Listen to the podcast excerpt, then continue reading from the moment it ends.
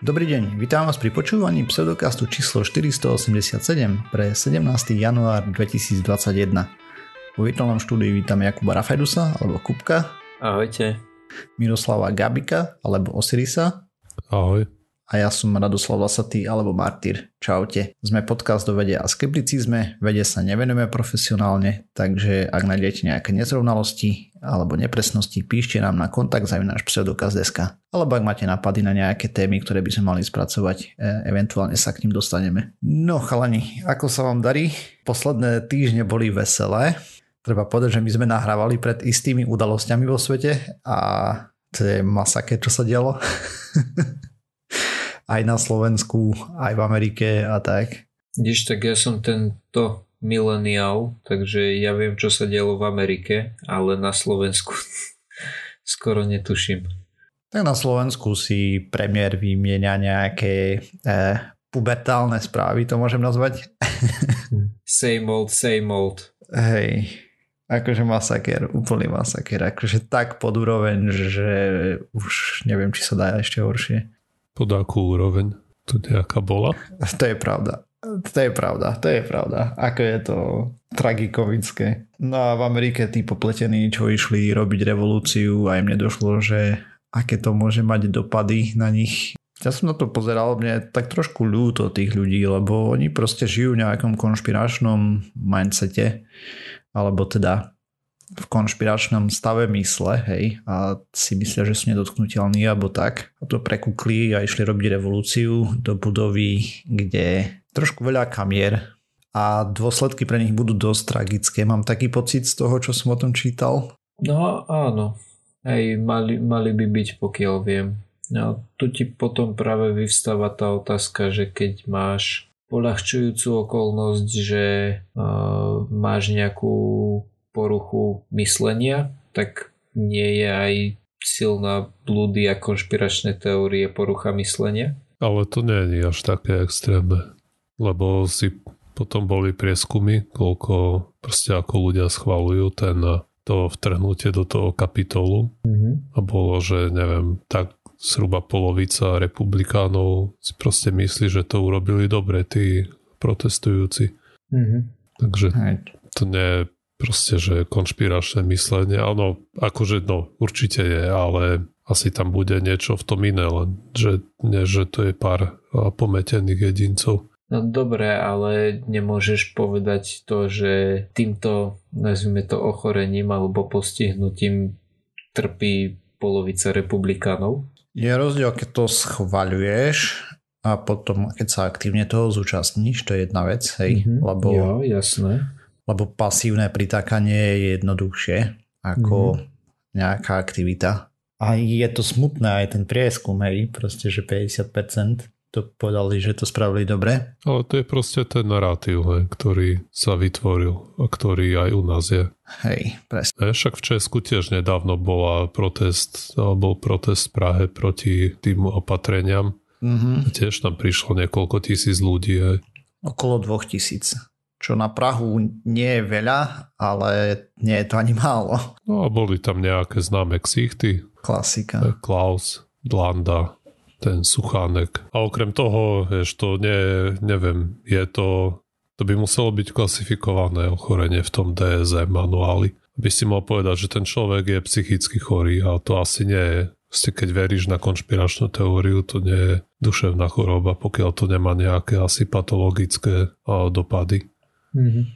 Tak určite tam chyba kritické myslenie, vyhodnocovanie faktov reálne a tak, hej. Ale proste, vieš, tým, tým ľuďom zjavne nedošlo vôbec, že keď sa niekde, že keď nasilím vniknú do budovy, kde proste sedí senát, alebo neviem presne tí senátori aj tam boli a prerazia kordon policajtov, ktorí, okay, tak ich pustili, ale de facto prerazili, lebo tam nebolo dosť tých policajtov. Uh-huh. Tak asi mohlo niekoho napadnúť, že hm, no, tak to asi, tu keď sa vyvaluje v pracovni tej Nancy Pelosi, tak to asi nebude úplne legálne. Ale tak zjavne viacerým nedošli aj dopady toho správania. Mysleli, že proste tam prídu, niekde tam vtrhnú a potom v pokoji odídu domov a budú pokračovať ďalej v písaní statustíkov na Facebook. Ale myslím, že niektorí precitli hneď na letisko, keď ich nechceli pustiť do lietadla aj tých, hey, ako... zatkli. No. Je to trošku tragické, že takto sa konfrontujú potom s realitou versus to, čo majú vykonštruované. Lebo to je, no ja neviem, akože mám z toho strašne rozporúplné pocity, lebo samozrejme spravili blbosť úplnú, hej, a pár ľudí tam zomrelo, medzi iným, pokiaľ viem, tak aj policajt. Mhm, 5. Uh, hej. 5 ľudí či 5 policajtov? Nie, jeden policajt. OK, to, t- teraz to síce vyznelo, že tam policajtov za ľudí, ale áno, Nie, ako, sa, že tak lebo to je ľudí. brutál, vieš, ty keď zabiješ príslušníka ozbrojených síl alebo vynúcujú zákon, tak to sú, za to sú extra tvrdé postihy, hej, to proste úplne ináč sa to klasifikuje, keď sa pobijem ja tak kde na ulici, čo sa mi nestáva teda, ale dajme tomu, hej, hypotetická situácia a keď sa pobijem s policajtom, ktorý je akurát v službe, lebo som sa ožral jak teľa, hej. Mm-hmm. No jasné, samozrejme. Tá miera proste úžasu, hej, je pomerne značná uh, nad tým, čo sa tam udialo, hej. Už len to, že keď si to človek vezme, hej, vyhrá strana, ktorej nefandí a teraz pôjde násilím prevziať akože vládu, alebo o niečo také im tam išlo, hej, trošku začiarov potom celého toho systému, ktorý tu máme, lebo to môžeme rovno mať diktatúru. A, a tak, no. Proste faktorov som zostal stať. Hmm. No dobre, ale predsa len my sme taký trošku aj technologický podcast, keď to tak nazveme. Není pre nás o mnoho zaujímavejšia informácia, že, že Trump bol zablokovaný na všetkých možných tých sociálnych sieťach. Čo je napríklad celkom taká vec, že, že normálne by mi nevadilo, kebyže ho teraz na chvíľu odblokujú. Rád by som si pozrel ten meltdown. No lenže tam je problém ten, že on podnecoval násilie. Áno, hej, kvôli jasné, tomu ho samozrejme, to, to hovorím čisto len ako vtipne, jasné, že... A už keď umierajú ľudia a tam máš nejakého oranžového psychopata, dajme tomu. Máš niečo proti Holandianom? Uh, nie, ale z neho si robia srandu, že je oranžový, ne? neviem prečo. Uh, asi má takú sfarbenie trošku do oranžova, dajme tomu. Podľa mňa len používajú filtry na ňo, ale dajme tomu. Proste on tam podnecoval, vieš, však on aj huckal tých ľudí, že ideme na kapitol a on ide s nimi áno, v čele a mhm. tak ďalej. A potom ich tam nechal v štychu, hej, že sa ju vaľoval doma. Abo ja neviem, pozeral v telke, že dobre som spravil. Abo mhm. čo. To viem, že oni už tie sociálne siete dlho roky, aj tam sa vedú tie debaty, či ho majú zablokovať alebo nie, lebo Nemohli ho bloknúť, lebo bol prezident, hej? No práve to bol ten argument proti, prečo ho nezablokovali. Uh-huh. Že keby si, že normálny človek, možno, že by dostal banán už skôr. Ale tým, že bol prezident a ústavný činiteľ a toto bola tam hlavná ten hlavný, hlavný, hlavný kanál, ktorým komunikoval prezident s poddanými, tak preto mu to nechali otvorené. Ale teraz už asi prekročil všetky čiary. Hej. Tak preto ho zabanovali. Áno, to je práve moja otázka, že, že čo má to, že on je prezident spoločné s tým, že ho nemohli zabanovať?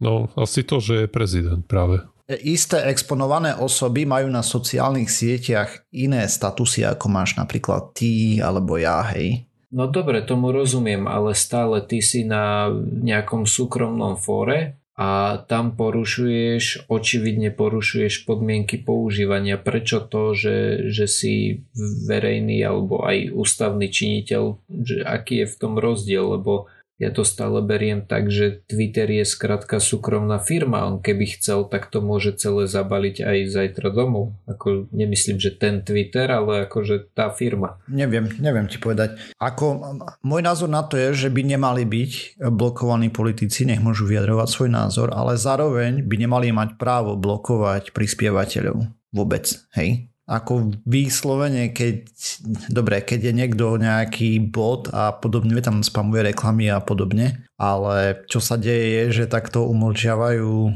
vlastne protinázor, hej, legitímny. No dobre, ale tu práve vidíš, že Trump nie je legitímny protinázor. Či je? E, no, to je dobrá otázka. N- nie je samozrejme z nášho pohľadu, ale keď sa na to pozrieš z pohľadu republikánov, hej, tak e, pre určité percento sa bude tváriť, že je. Takisto ako Kotleba je pre určitú časť voličov na Slovensku legitimný názor, hej. A teraz á, toto je... Dobre, ukončíme túto tému, lebo to sa zam, zanaráme do politiky. Neviem. Proste... Ja, by, ja si tiež myslím, že by sme mali teraz... Co nebavíme o politike? Presne, pritlač mena Martyra. Prečo si myslíš, že, že Trump by nemal byť zablokovaný? Myslíš si, že, že hovoril správne? To ty Nie, tvrdíš? v žiadnom prípade. Tu nie je o to, či hovoril správne, ale či porušoval, ale otázka je, či porušoval to je ustanovenia siete. Mm-hmm. A Hej, vieme, že ich do nejakej miery porušoval, ale takisto vieme, že niektorí, že všetci sme si rovní, ale niektorí sú si rovnejší. Mm-hmm. A platí to aj na tom Twitteri. Hej. Ste oni, keby sa, to, že sa rozhodli ho nezabanovať, malo nejaké negatívne dôsledky. Ale aj keby ho zabanovali, takisto by to malo nejaké negatívne dôsledky. No jasne. A tam, aj keď na tom rozmýšľali všetci tí chytráci, právnici a neviem, sociológovia, neviem to všetko, to bolo tými ľudí, hej, to nebolo, že šéf Twittera čumel do stropu a sa rozhodol také. Proste normálne mali brainstormingy a im vyšlo z toho, že je sečteno a potrženo, že bude lepšie asi, keď ho tam nechajú. Až kým nezačal aj podporovať to násilie teraz. Mm-hmm.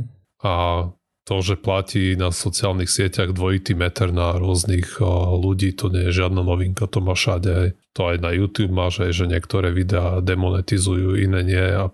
Hej, alebo to máš aj v štandardných médiách, proste tebe nedajú taký priestor ako politikovi, hej.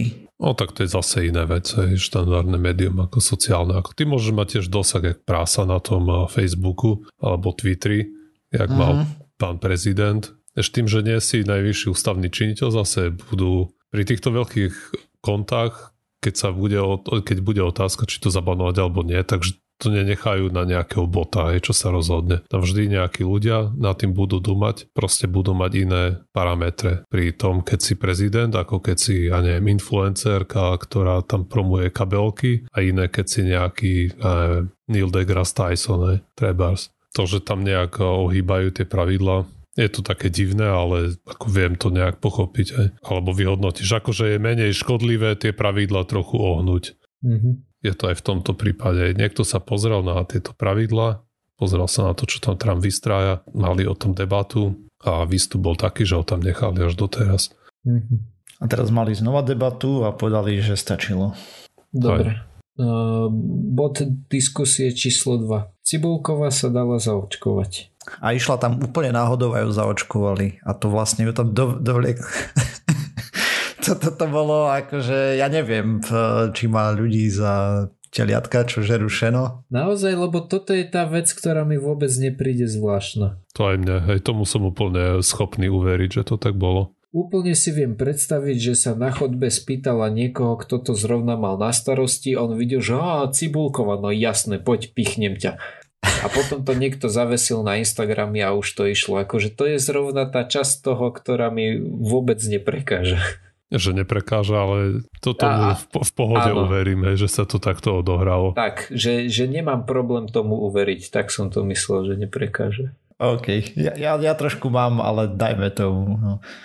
Jednak No, to je jedno, vieš, proste sú nejaké pravidla nastavené, kde by sa ľudia mali pohybovať. Mám taký Samozrejme, pocit. my vôbec nehovoríme o tom, že, že či to bolo správne alebo nesprávne, len že mi to príde ako taká úplne možná uveriteľná situácia. Aj, proste okay. videla vo vestibule pred bufetom niekoho v bielom plášti, ho zastavila, spýtala sa, náhodou to bol veľký fanúšik.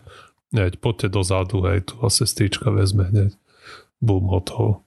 No dobre. Úplne, akože samozrejme neviem, či to tak bolo, ale keby to tak bolo, nula prekvapenia by som mal. A čo hovoríte na to, na jej poslednú reakciu, alebo teda najskôr sa zviezlo celé to, že a Cibulková je hrozná, potom jej pokiaľ viem odpísala aj tá nemocnica, že teda keď už je zaočkovaná, tak môže ísť dobrovoľničiť. A ona na to odpovedala, že OK, tak teda keď už môžem, tak idem. To je podľa mňa vynikajúce PR, prakticky to najlepšie, čo v danej situácii mohla urobiť. To je pravda. Aj, Hej. šikovný ťah. Budú fotečky na Instagram, ako sa pomáha no a zabudne sa aj na to, že hmm. ste sa tam predbehli. A však a do náhodne som akurát čítal, že v Česku niek, nejaký niekto bol odvolaný kvôli tomu, že uprednostnil zamestnancov na nejak, keď nemocnici alebo niečo také, alebo na klinike. Že proste sa tam zaočkovali prednostne aj ľudia, ktorí a, nemali byť ako predno, prednostne zaočkovaní a už tam padli nejaké hlavy kvôli tomu. Mm-hmm. Ako toto je žiala si reália Slovenska, že máš konexie a Česká a tak a mám taký pocit, že všetky postkomunistické stra- krajiny, že týmto trpia. Hm, toto podľa mňa bude úplne všade. A, a možno, že to bude aj ďalej, ale trošku menej tolerované. Možno budú lepšie procesy, hej, ako to odchytiť. Menej, aj ako hovoríš, menej tolerované, ale myslím, že toto, to sa stane hoci kde. Mm-hmm. No ale hej, vyživný týždeň bol, ne? Taký zabavný. No. Diali sa veci, hej. No dobré, ale poďme na nejaké e, naše témy, čo máme pripravené o skeptických veciach sa budeme baviť. Vydimočne mám zase tému, ktorá sa hodí do nášho podcastu. Ale mm. už s tým asi prestanem. Nie je to sranda. Hm.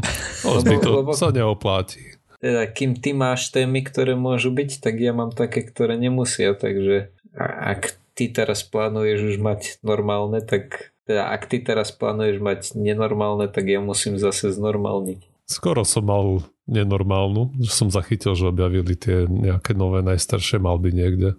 Mm-hmm ale to som ani nestihol prečítať pred podcastom, takže, takže budem hovoriť o niečom inom. Ako sa volali tie náramky, čo boli na rúku, čo ti mali harmonizovať telo? Takže si pamätáme, ako boli tie Power Balance, čo bol ten plastový náramok s takým hologramom a ten ti mal harmonizovať frekvenciu tela, lebo si mal podávať najlepšie výkony vo všetkých oblastiach. Existuje na svete aj výrobok, ktorý sa volá Smart Dot a je to dosť podobné tomu akurát tento výrobok sa zviezol na tom, že častočne na to je hysterii okolo 5G a častočne na tej už dobre známej histórii proti tým elektromagnetickému, proti tomu elektromagnetickému smogu. Moment, moment. Power balance nalepka, alebo teda silikon a v časti 44 sme o tom rozprávali. To bolo v roku 2012. Ach, to som ešte v Košiciach bol. No a tento produkt pozostáva z nejakého nalapovacieho takého ploského magnetíku, také koliesko to je. A má si to nalepiť na telefón, router, tablet, mm. hocičo. A má to zabrániť tomu škodlivému elektromagnetickému žiareniu, aby ťa to ničilo. A že to ako zachytáva to žiarenie, oblastiach. alebo čo to robí?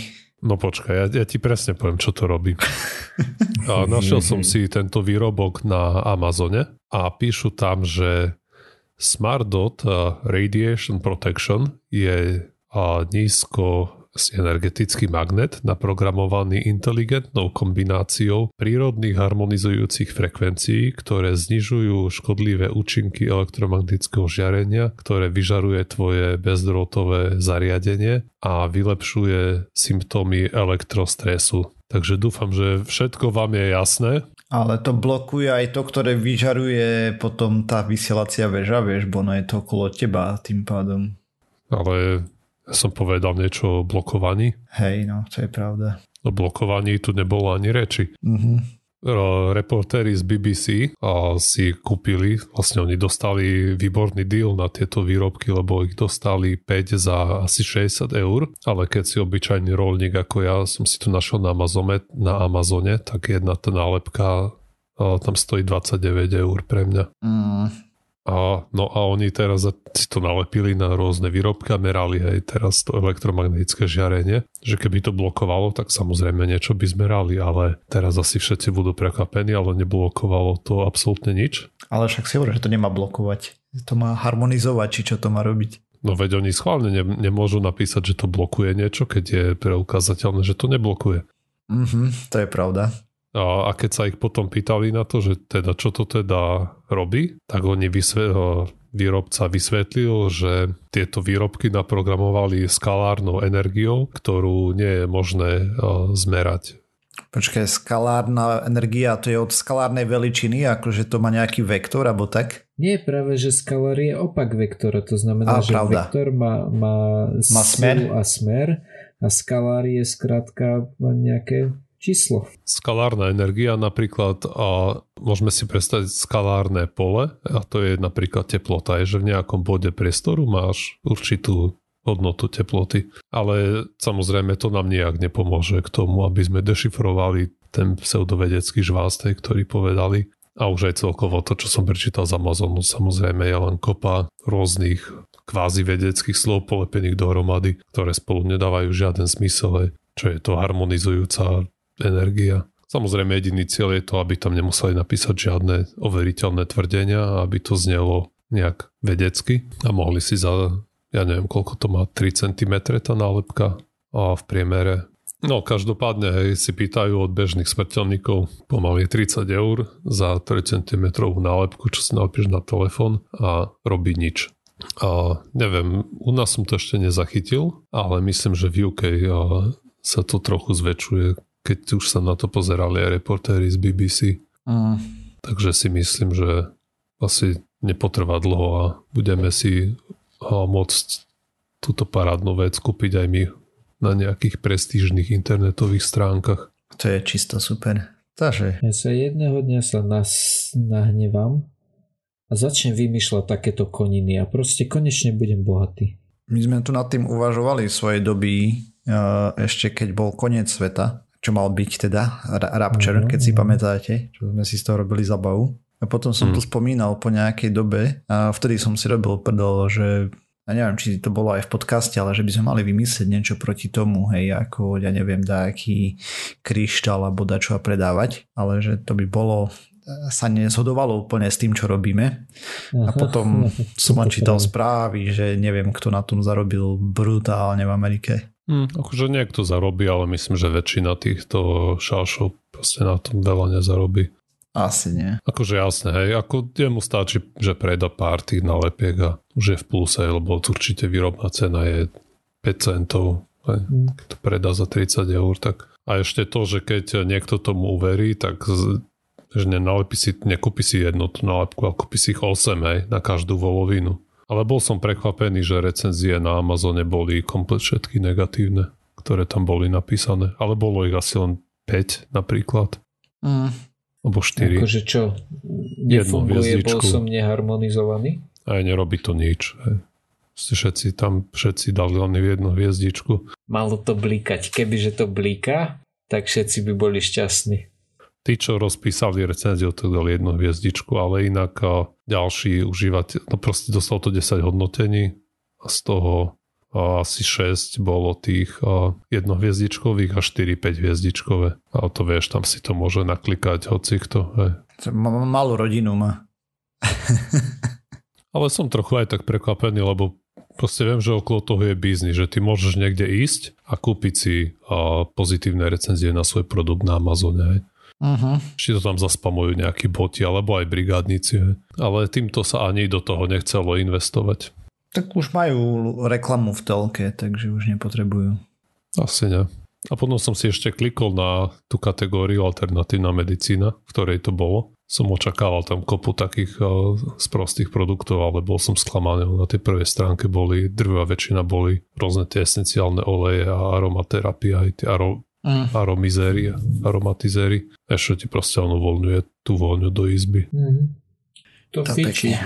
Hlavne, hlavne medzi takými akože je na tom postavených aj niekoľko MLM firiem, takže tieto tlačia. Mm. Hej, hej, multi-level marketingové skamy e, väčšinou hlúposti predávajú. Ale tieto vodňavé olejčeky sa ja doma pustím niekedy. Ale neočakávam od toho nejaké, že mi dorastú vlasy alebo čo. Mhm.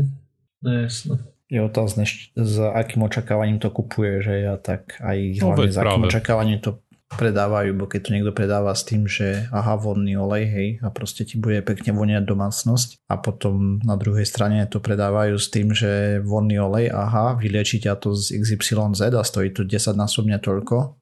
Hej, tak je to iné, ale také si nekupujeme. Mm-hmm. Tak sa poďme pozrieť na to, ako sa darí učiteľom v štúdiách a potom ako robiť niečo s učením. Osiris, aký máš preferovaný učiaci štýl?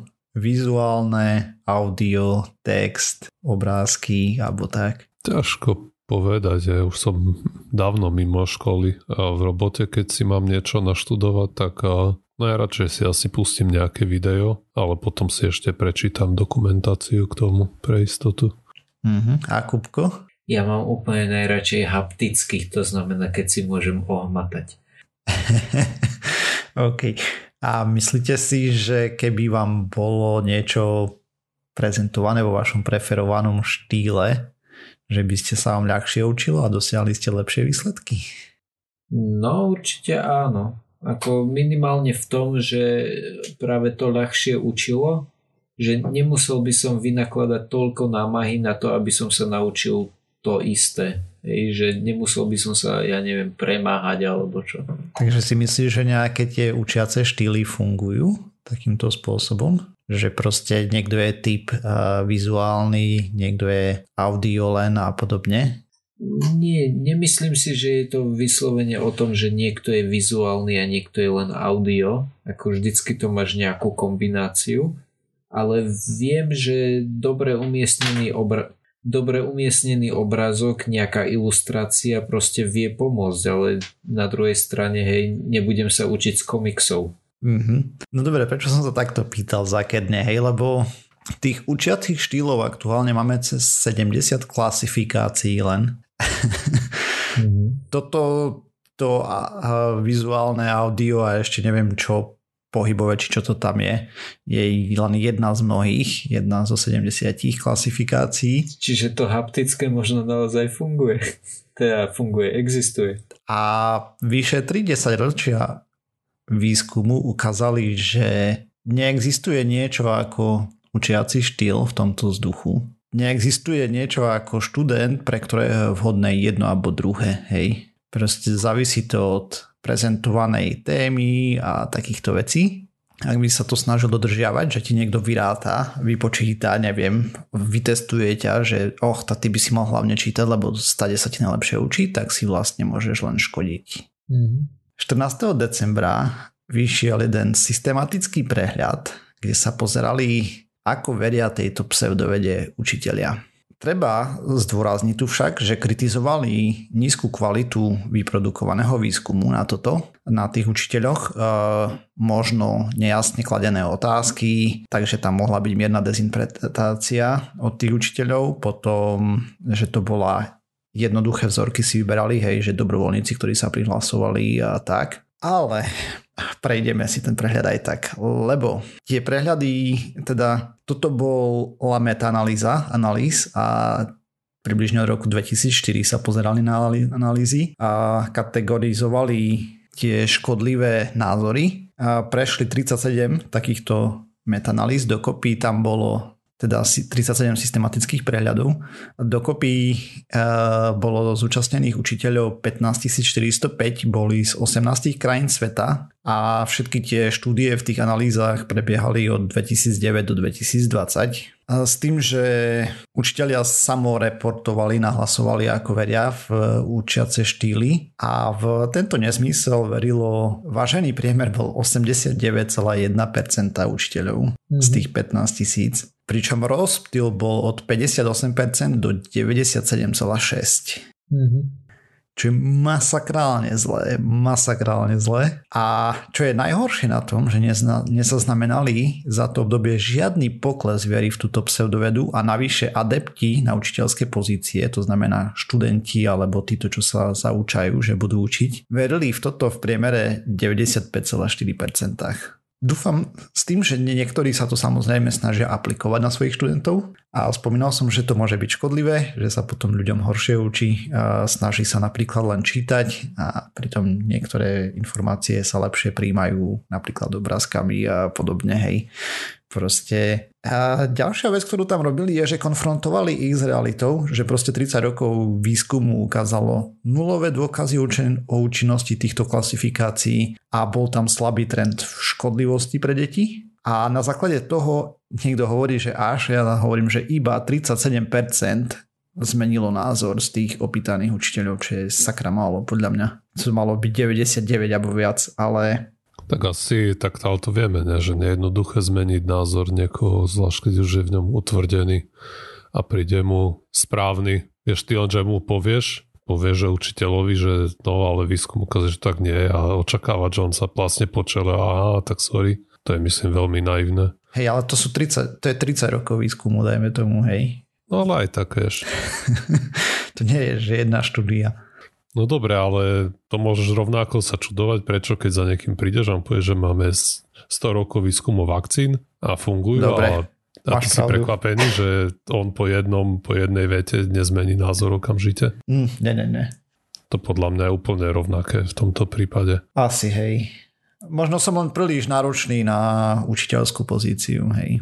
A, a neviem, čo, či tam bolo... na ľudí, vieš, to nejde hneď, ale hm. Je to prvá vec, možno sa za, na to začnú pozerať, aj možno keby si robil nejaké workshopy a neviem čo, postupne myslím, že by sa dali presvedčiť.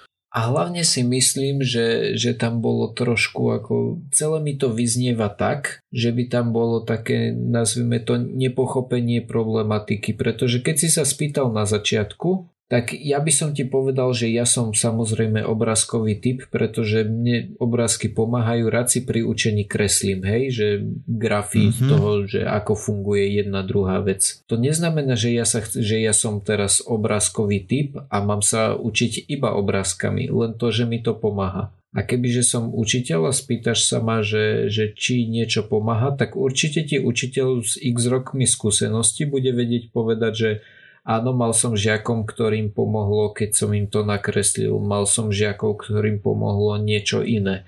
Takže viem si predstaviť, že takéto kategorizovanie tam bude, ale nemyslím si, že to bude z toho hľadiska, že teraz sa poďme všetci učiť iba videami. Hej, to bolo tak, že proste nejakí študenti proste spadajú do nejakej kategórie na základe toho potom by sa mali učiť a tak. Ale dajme tomu, že tá štúdia, a to som spomínal rovno na začiatku, hej, že proste mohli byť nejasné tie otázky. Mm-hmm. No jasné. Že tam je nejaký zlý trend. No ale mm-hmm. okrem toho, hlavná vec, o ktorej som tu chcel rozprávať a ktorá by mohla byť užitočná pre veľa študentov je, že máme 10 ročia výskumu spôsobov, a ako zefektívniť učenie. Stále to nie je dokonalé, podotýkam, ale sú tam merateľné početné replikácie v triedách aj mimo nich a solidné dáta o zlepšení efektívnosti. No môžem si typnúť? No daj. No učiť sa za počítačom, ktorý má internet je blbosť. Prvá vec. Ne. Dobre, tak pokračuj. Dobre, takže sú nejaké skupiny učiteľov robiacich výskum v tejto oblasti. Proste snažia sa nájsť vedou podložené učenie založili napríklad ResearchEd, čo som ani nevedel, že existuje doteraz. A v prehľadovej štúdii sa pozerali na pár stratégií a ich správnu implementáciu v praxi a teda čo môže pomáhať pri učení, čo bolo merané, že pomáha pri učení a potom si povieme ešte nejaké dovedky nakoniec k tomuto. Takže prvá technológia, technológia v odzovkách, technika prerušované učenie. To znamená nastaviť si študijný plán tak, že učenie je rozťahané na dlhší čas, viacero dní prestávky. Neučiť sa deň pred, pred skúškou, klasika. Rozdelenie učíva na viac dní a vracanie sa ku základným konceptom. Táto metóda bola vynajdená v 19. storočí, bolo to dokázané veľa štúdiami, že to pomáha. Ak si to isté učivo človek rozdelí na viac dní, napríklad 3 dní po hodine, zvyčajne dosiahne lepší výsledok ako keď sa učí jeden deň 3 hodiny. Mm-hmm. Ten lepší výsledok je hlavne v tom, že si to budeš pamätať oveľa dlhšie. No jasné, ako myslím si, že toto poznáme všetci. Problém je pri tejto technike je jeden veľký problém, ten sa volá prokrastinácia. Hej, to je pri všetkých veciach, takže je to obzvlášť účinné, ak si človek potrebuje zapamätať niečo výrazne dlhšie, viac ako mesiac, po dlhších pauzách vlastne opakovať. Že ja neviem, začne sa učiť v septembri nejaké učivo, hej, a potom sa k tomu vrátite v triede januári a potom znova v maji, alebo tak. Ako len preopakovať v skratke, ale s tým, že tie rozmedzia časové tu len nastreľujem, lebo pre každého môže fungovať niečo iné, to tam zna, zna, teda zdôrazňovali a optimálne to je samozrejme individuálne, ale je to vhodné pre študentov od strednej školy plus, lebo keď si vezmeme, tak ty v prvom ročníku sa začneš niečo učiť, hej, a potom o 3 roky, respektíve 4, keď vezmeme začiatok roka, hej, ale proste na maturite, máš 4, 4, 4 ročnú, ne, školu, by si to mal plus minus aspoň trošku pamätať. Možno by to učenie na tú maturitnú skúšku bolo ľahšie. Takže to je prvá metóda, ktorá bola dokázaná, že funguje a sú pomerne rozsiahle výskumy nad tým, že môže byť Druhá metóda je tzv. prekladanie. Je to vlastne menenie témy v rámci jedného oboru. Príklad bol na štúdii nervového systému. Po niekoľkých minútach štúdia, radovo desiatkách, alebo, no závisí jej samozrejme. Dajme tomu, že človek študuje periférny nervový systém, potom môže študent prejsť na sympatický nervový a potom na parasympatický systém. Na, na budúce to môže študovať v trochu inom poradí a s tým, že sa snaží si všímať eh, nové spojenia, ktoré medzi tým vznikajú a ako na, na seba nadvezujú tieto jednotlivé systémy alebo podobne. Taktiež pokázali na to, že keď človek naučí napríklad viac metód, ako pracovať so zlomkami a prekladá ich proste rôzne spôsoby, sa naučí vlastne metodiku kedy čo použiť. Kdežto keď, ja neviem, máš rozkladanie zlomkov, hej, a robíš len celý deň rozkladanie, eh, alebo celú hodinu vyučovaciu, tak proste ti to nedá sa kategoricky poprieť, že ti to nedá, ale podľa toho, čo oni skúmali, tak je to o trošku slabšie, ako keď to prekladáš, že tam robíš, ja neviem, spoločný násobiteľ a podobné veci, hej. Mm-hmm. Proste, že... Či snažíš sa povedať, že to treba prekladať ako koložvarskú kapustu. Uh, hej, do kuchyne som tu nechcel zabrdať. treba sekvenčne tie problémy riešiť v jednej učebnej perióde a oproti tomu, ako keby si mal dookola robiť jeden typ problému počas celej tej periódy, hej No jasné, ale aj tam nejak špecifikujú tú dĺžku, lebo to prekladanie mi príde ako to, že máš hodinu biológiu, hodinu matematiku, hej? To je nejaký ten spôsob toho prekladania? Nie, nie, nie, nie, nie. To v rámci jednej témy.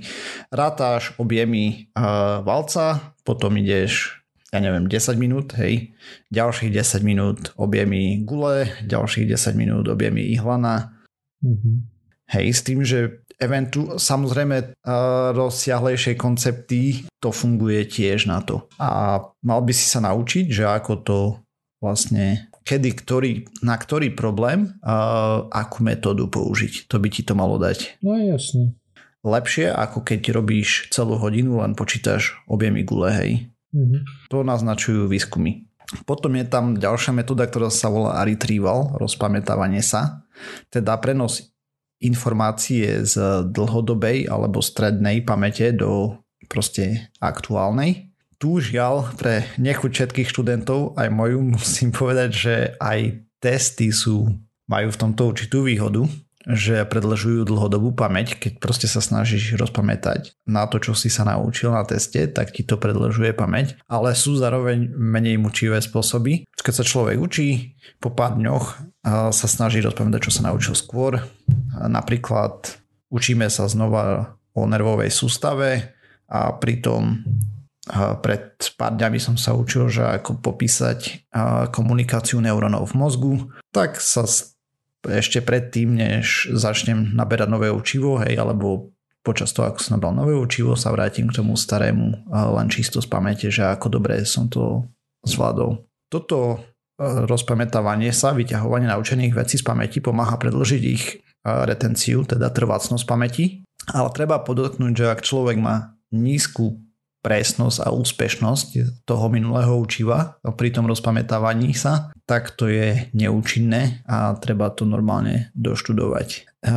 Ďalšia metóda je elaborovanie, vysvetľovanie. Hlavné otázky sú ako a prečo niečo funguje. Napríklad učili sa ľudia fyziku, hej, a prečo lietadlo letí, aké sily na neho pôsobia, prečo sú takto zakrivené krídla a podobne. Alebo v prípade neurónov, prečo potok spôsobí, že človek nemá napríklad vrázky potom tam boli spomínané konkrétne príklady. Ak sa študujú abstraktné koncepty, skúsiť ich kontre, konkretizovať. Napríklad pôsobenie síl, aké sily pôsobia aktuálne na vás. Hej, sedíš na stoličke a teraz ktoré sily na teba pôsobia, hej, tak čo ja viem, svojou váhou pôsobíš na stoličku, tá pôsobí na zem, hej. A zem naspäť pôsobí silou proti stoličke, tým pádom stolička pôsobí pôsobí proti tvojmu zadku, ešte na teba tlačí atmosféra a tak. a proste tam zdôrazňovali ale pri tých štúdiách, že treba dávať pozor, aby sa tie konkrétne príklady boli úplne relevantné s tým, čo sa učí, aby si to nepomilili študenti. Keď si to človek robí sám, to tie inštrukcie boli hlavne pre učiteľov, ale zároveň to môže pomôcť aj ľuďom, ktorí sa učia na skúšky alebo podobne.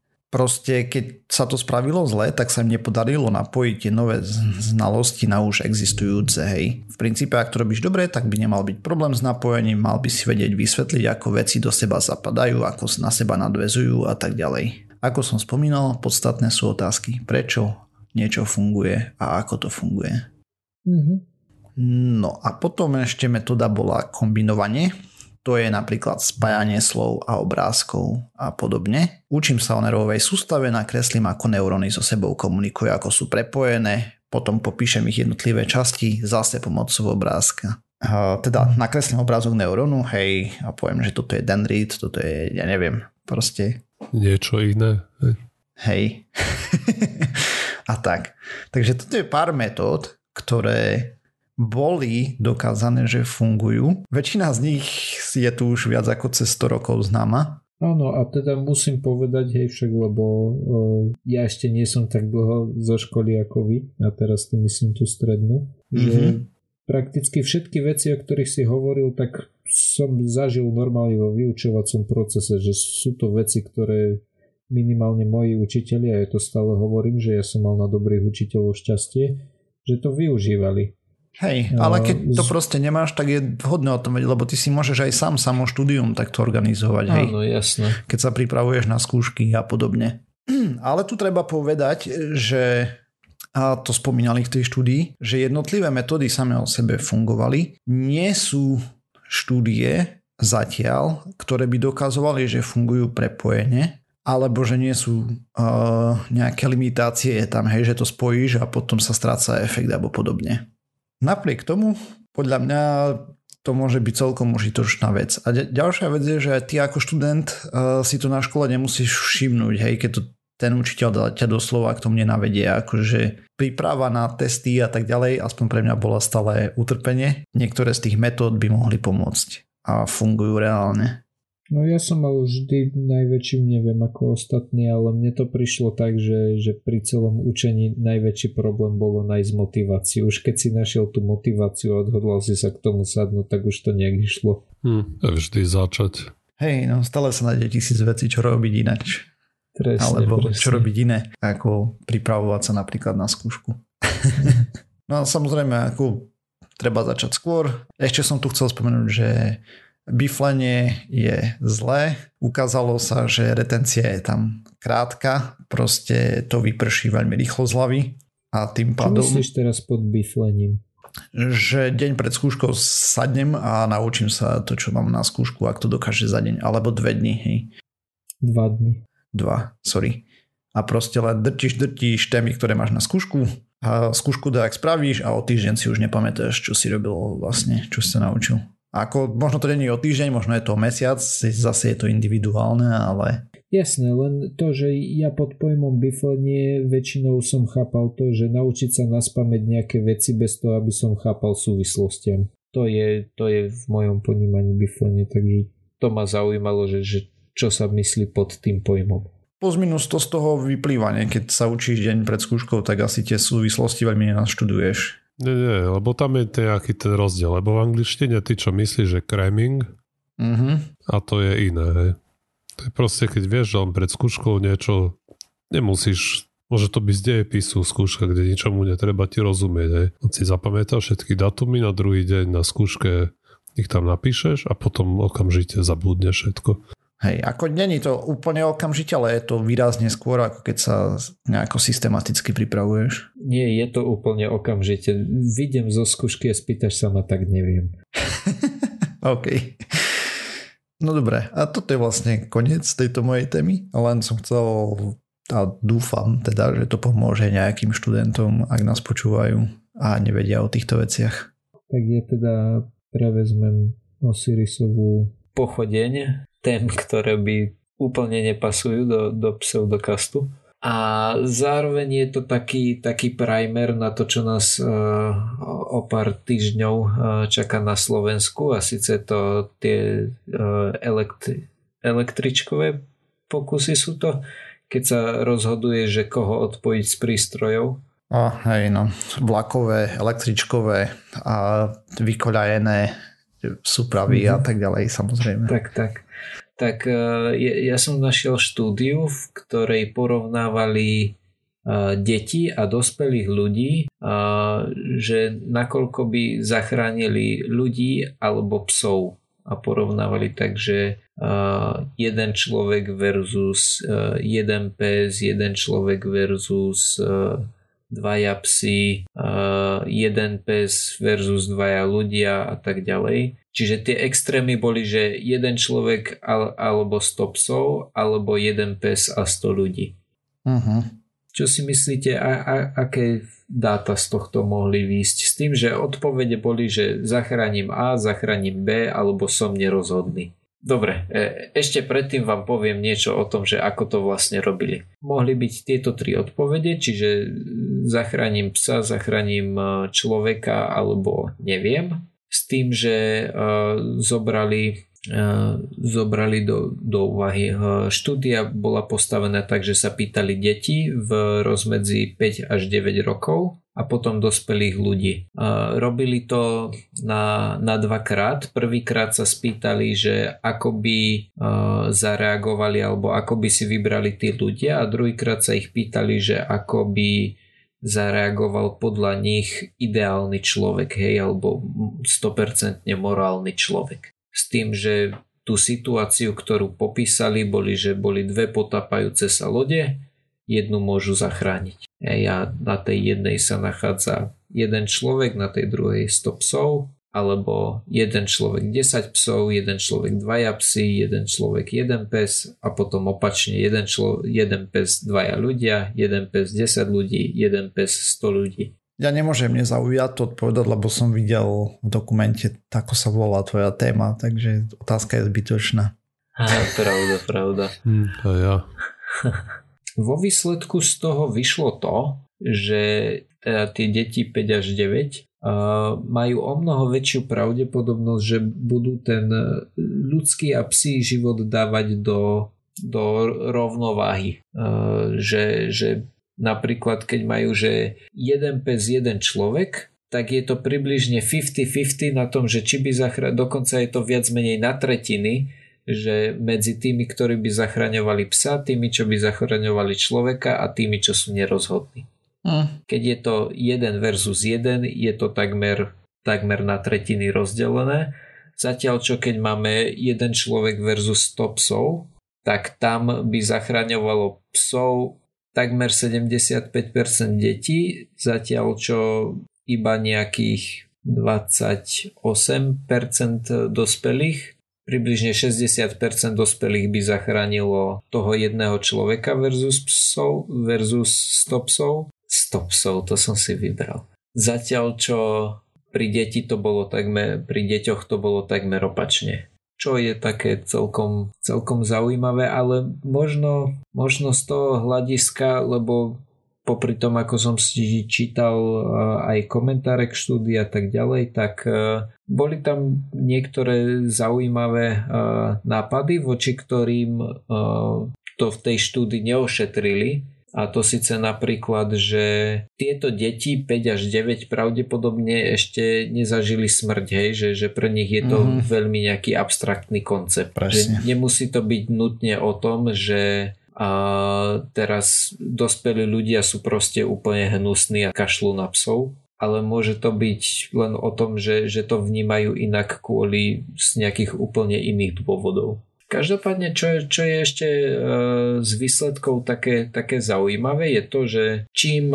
čím viac ľudí by bolo na palube a čím menej psov, tým by všetci radšej zachraňovali ľudí. To je jasné, s tým, že pri, pri dospelých ľuďoch je ten graf o mnoho menej strmy. To znamená, že už na začiatku, už pri tých stopsoch je tam okolo 60% toho, že by zachraňovali a potom sa to už iba zvyšuje, zvyšuje, zatiaľ čo pri tých deťoch je to také viacej lineárne, že, že čím máme viacej ľudí a menej psov, tak tým viac by zachraňovali ľudí a menej psov. Čo bolo zaujímavé, bolo, že aj medzi deťmi, ale aj medzi dospelými boli proste tí, tí zarytí psíčkari, ktorí si povedali, že, povedali, že jeden pes 100 ľudí kašľať beriem psa a, a tých bolo približne 5%. Mm, hej no, mám no. takých uh, známych, dajme tomu. Jo. Podľa mňa takto uvažujú. Mm. Ešte, ešte bolo také zaujímavé porovnanie uh, medzi tým, že ako by ľudia vyberali keď sa spýtali na nejaký ich osobný názor a ako by vyberali, kebyže, sa, kebyže to má byť ten akože 100% morálny človek. Ináč to by ma celkom zaujímalo, ako to vysvetľovali deťom, čo znamená 100% morálny človek ale tam sa, tam sa tie výsledky mierne posunuli zase u dospelých viacej ako u detí, ale tam sa zase tie výsledky posunuli na, trochu na stranu ľudí. Prečo? Nevieme, môžeme, môžeme si myslieť, ale nevieme prečo. Tak môžeme hypotetizovať, že pre človeka má väčšiu váhu ľudský život ako psi, hej? Mm-hmm. Čo je asi pre väčšinu ľudí asi normálne. Mm-hmm. V štúdii takisto rovnaké otázky boli, čo sa psov týka a aj čo sa prasia týka. Mm-hmm. S tým, že prasata z toho vyšli trošku horšie. Tak hej, lebo to nemá pekné očička a tak. Pre, a pre, presne tak, presne. Mimochodom s týmto by som nesúhlasil. Prasata majú veľmi pekné očička. No dobre, ale tak je to hospodárske prípade... zviera, hej, proste nemáš to väčšinou ano. ako domáceho presne, miláčika, si presne, to s tým nespájaš. Presne. Aj keď ano. sú, videl som, Dokonca Áno, tam, kde rodičia sú bývajú. veľmi zlaté, ako práve chcem povedať, že pokiaľ to prasa zrovna nie je v bahne, tak prasa je veľmi milé zvieratko. Aj, aj inteligentné o tom, čo som čo o nich čítal. Áno. Ja videl som potom aj také, že niekto si kúpil akože mini prasiatko a dorastlo na 100 kg, takže... a, a pravdepodobne chcelo raz ešte ďalej, tak potom sa zbavovali. Áno, áno. To je viac menej všetko, čo som chcel ku výsledkom, ono predsa len zase tak veľa sa v tej štúdii nedialo. Mm. Tým, že sme tu ale mali deti, hej, 5 až 9 ročné, tak ma trošku tak uh, nie že potešilo, ale tak milo zaujalo uh, dôvody, že prečo boli uh, deti vylúčené zo štúdie. Teda mali 249 detí, s tým, že 14 detí bolo už predom, to znamená, že sa neráta do týchto 249, boli vylúčené, pretože pri šiestich z nich experimentátor spravil chybu, hej, keď im dával tie otázky. U dvoch e, rodičia stiahli súhlas, jedno nedávalo pozor. To sa mi strašne páči. No ja, to Proste sa... malo na saláme. Ale vieš čo, možno, že niektoré.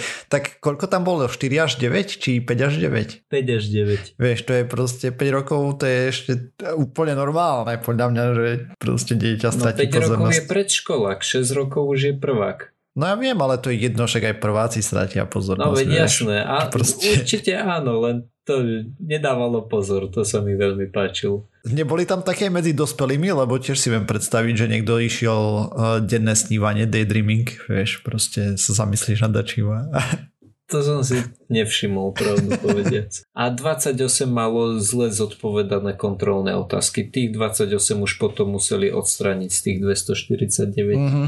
To znamená, že oni tam mali nejaké, nejaké dve kontrolné otázky, myslím, niečo o červoch a, a niečo, neviem. To bolo práve to, že, že to sú otázky, asi môžeme povedať, že tie kontrolné otázky sú, sú v týchto dotazníkoch preto, aby aby sa vedeli potom výskumníci neskôr zhodnotiť, že, že či ten človek dával pozor pri tom, ako to vyklikoval. Často sú napríklad internetové dotazníky. A to a tam sa napríklad bot, ne? A buď alebo, že dvakrát zadajú tú istú otázku a, a vidia, že či na ňu ten človek odpovedal rovnako, alebo či skrátka počúval podcast a len šťukal hej náhodne ABBA kvôli tomu, aby za to dostal 10 centov.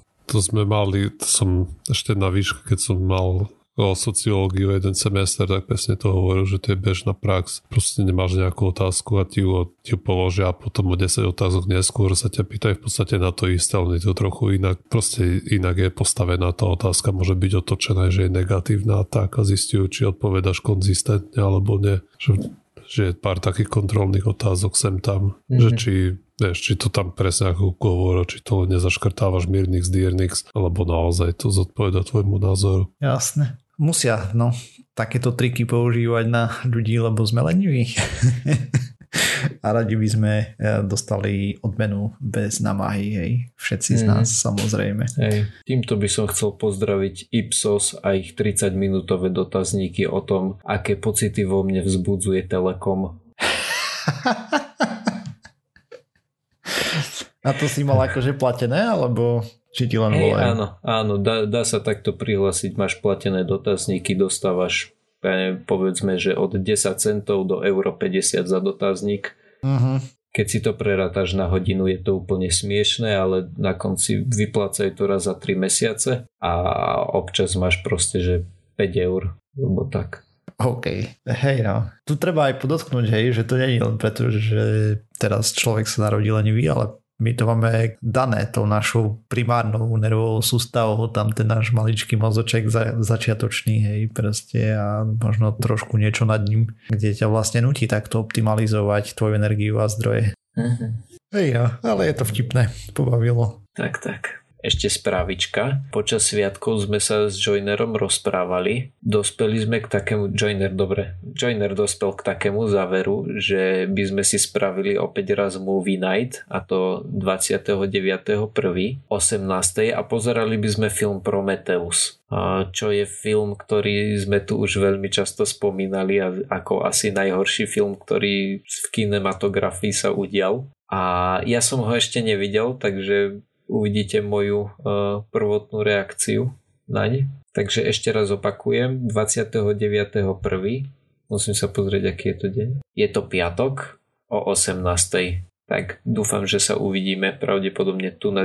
Nie pravde. Dúfam, že sa uvidíme tu na Discorde. A myslím, že sme na konci tejto časti. Ďalšia časť znova o týždeň. Ak nás chcete potešiť, píšte nám na kontakt zavinač pseudokaz.sk hlavne nejaké zabavné veci, ale potom aj návrhy na témy a tak. Nájsť nás môžete na www.pseudokaz.sk, kde nájdete aj všetky zdroje k tejto časti. Vrelo odporúčam tú štúdiu o tom učení, je to zaujímavé čítanie. Okrem toho sme na sociálnych sieťach, zatiaľ nás neblokli.